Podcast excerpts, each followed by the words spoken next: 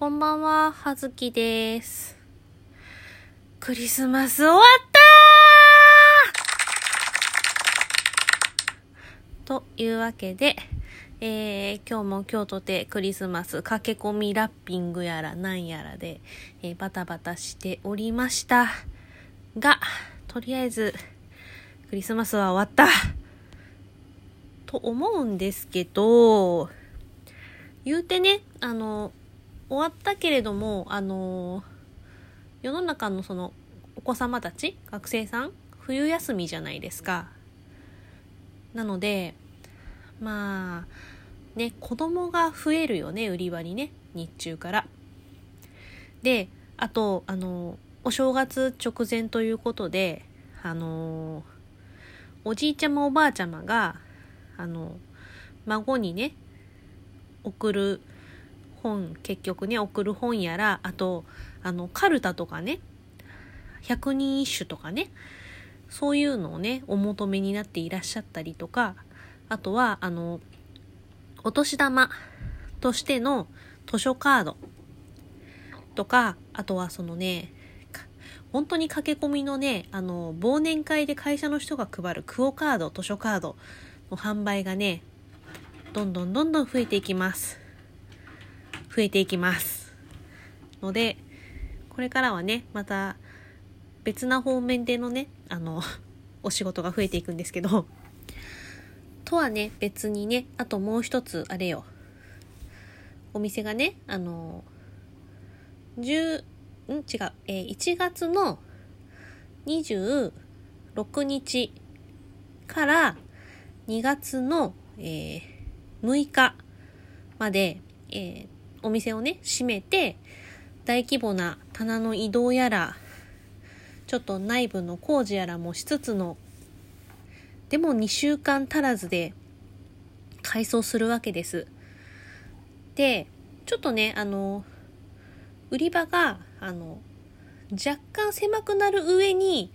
今まで文房具が入ってなかったんですけど、それをね、文房具をね、あの、文具を導入するんです。なんで、棚がね、それぞれのジャンルの棚が若干縮小されていくわけですよ。それに合わせて、あの、どんどん今、無駄なね、ものをね、無駄なって言ったらあれよね、あの、ストックに入ってるものやら、のその、とにかく物量をね、なるだけ減らしたい。なるだけ減らしたいんだけど、一応年末、28日まで、あの最後のそのお品物の入荷があるわけです。28、29あたりまでね、その、で、まで、えっ、と、本がね、出版されるんですよ。なんで、その、そこまでは荷物が来るんです。で、まあ、30、31、1日、2日、3日、4日までかな ?3 日までかな？が、あの、いわゆる休杯っていうお休みなんですけど、新刊のその発売がない日なんだけど、まあ、その間流通が止まるから、その間にね、本が売れたら、棚がこうガタガタになってくるじゃないですか。なんで、その間にね、売るものをなくすわけにはいかないわけよ。あとは、まあ言うて、1月のね、その下旬のリニューアルの日まで営業は普通にするわけなので、そんなスッカスカのガッタガタにするわけにいかないし、しかも会社の偉い人の目があるから、ね、ほんと棚をね、ガタガタにできないの。できないのよ。ひどい話だよ。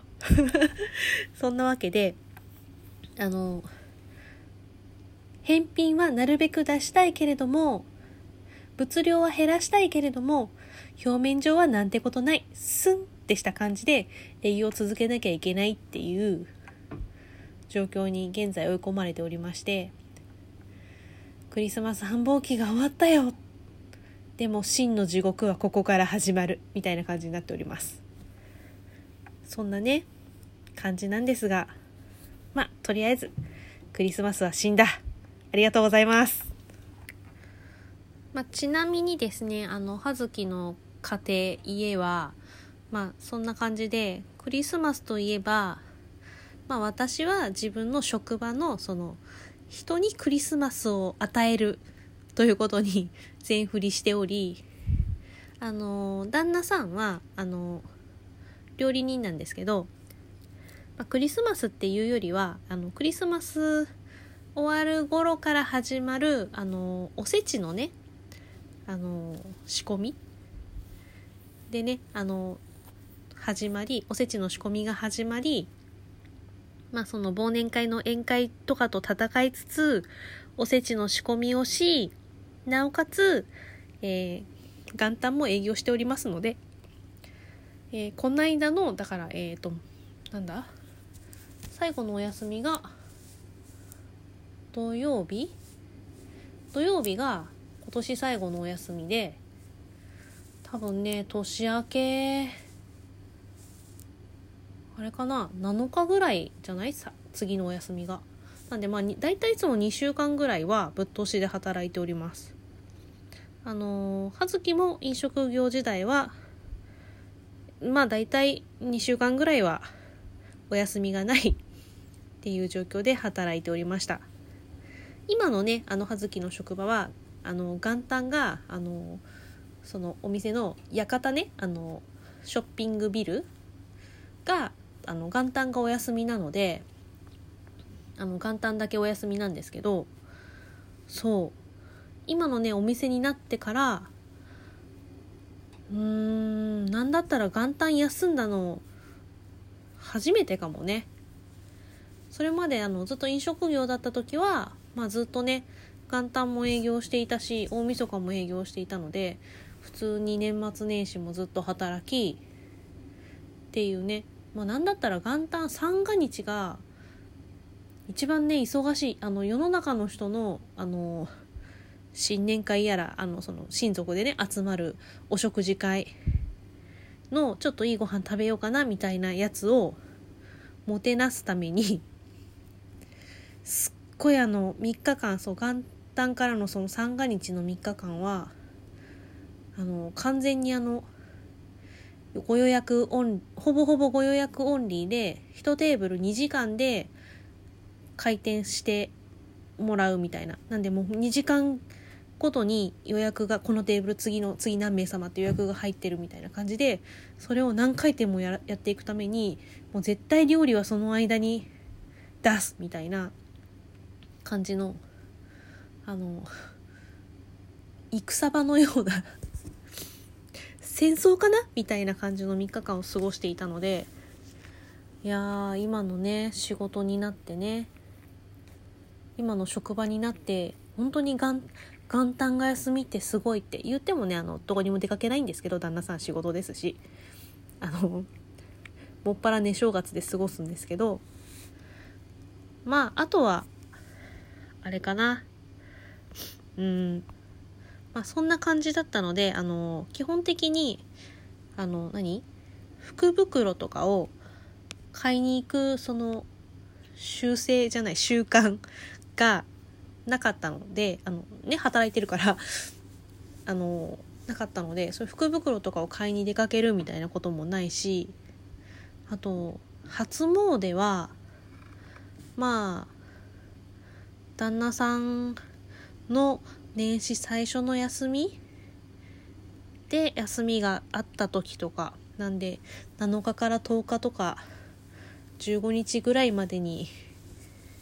初詣に行ければいいかなっていう感じの生活をもうずっと十数年過ごしております。まあ、あとはあの葉月があの仕事あの年始のね仕事をした帰りに、まあ、最寄りというか。でまあ割と夜遅くまで三が日とかにあの、まあ、やっているっていうのかな。参拝者が来るような神社にちょっと寄ってまあ手を合わせて今年もよろしくなって言って、まあ、初詣的なことにするみたいな感じで過ごしておりますが今年はねあれよ。12月31日は Perfume のカウントダウンライブ行くからね仕事終わったらそのまま新横浜に向かっちゃうんですけどだからね、あの、年末のね、まあ、それ31日旦那さんは仕事してるから、仕事が終わって家に帰ってくると、嫁はライブに行ってるわけよ。で、カウントダウンするから、ね、あの元旦に、どうなんだろうね。顔を合わせるのはどのタイミングだろうか。あ、しかもよく考えたら私あれだわ。12月30日もあの 毎年恒例のあの出版社の人とか最寄りの書店の人とかとのあの忘年会があるんです。ねなのでひどい話だよ 夫がね年末年始も頑張って働いてるのに。いやいや葉月も働いてますけど。ますけど顔を合わせないみたいなね話になるわけですよ。まあねそんな感じなんですが。だがしかし Perfume のカウントダウンライブには変えられないよ。毎年あることじゃないもんね。こればっかりは楽しみたいと思います。そんな感じでねあの全然話 内容がない感じの回になりましたが。とりあえずクリスマスは死んだって言いたかったっていう話です。そんな感じで、えー、今年もあと数日ですがね、なんか風邪ひいてる人も多いし結構体調崩されてる方も多いので皆様健康にはくれぐれもお気をつけいただいて、えー、良いお年をお迎えくださいって別にこれが今年最後の放送じゃないけれどの予定だけれどもそんな感じで、えー、はずきでした。失礼します。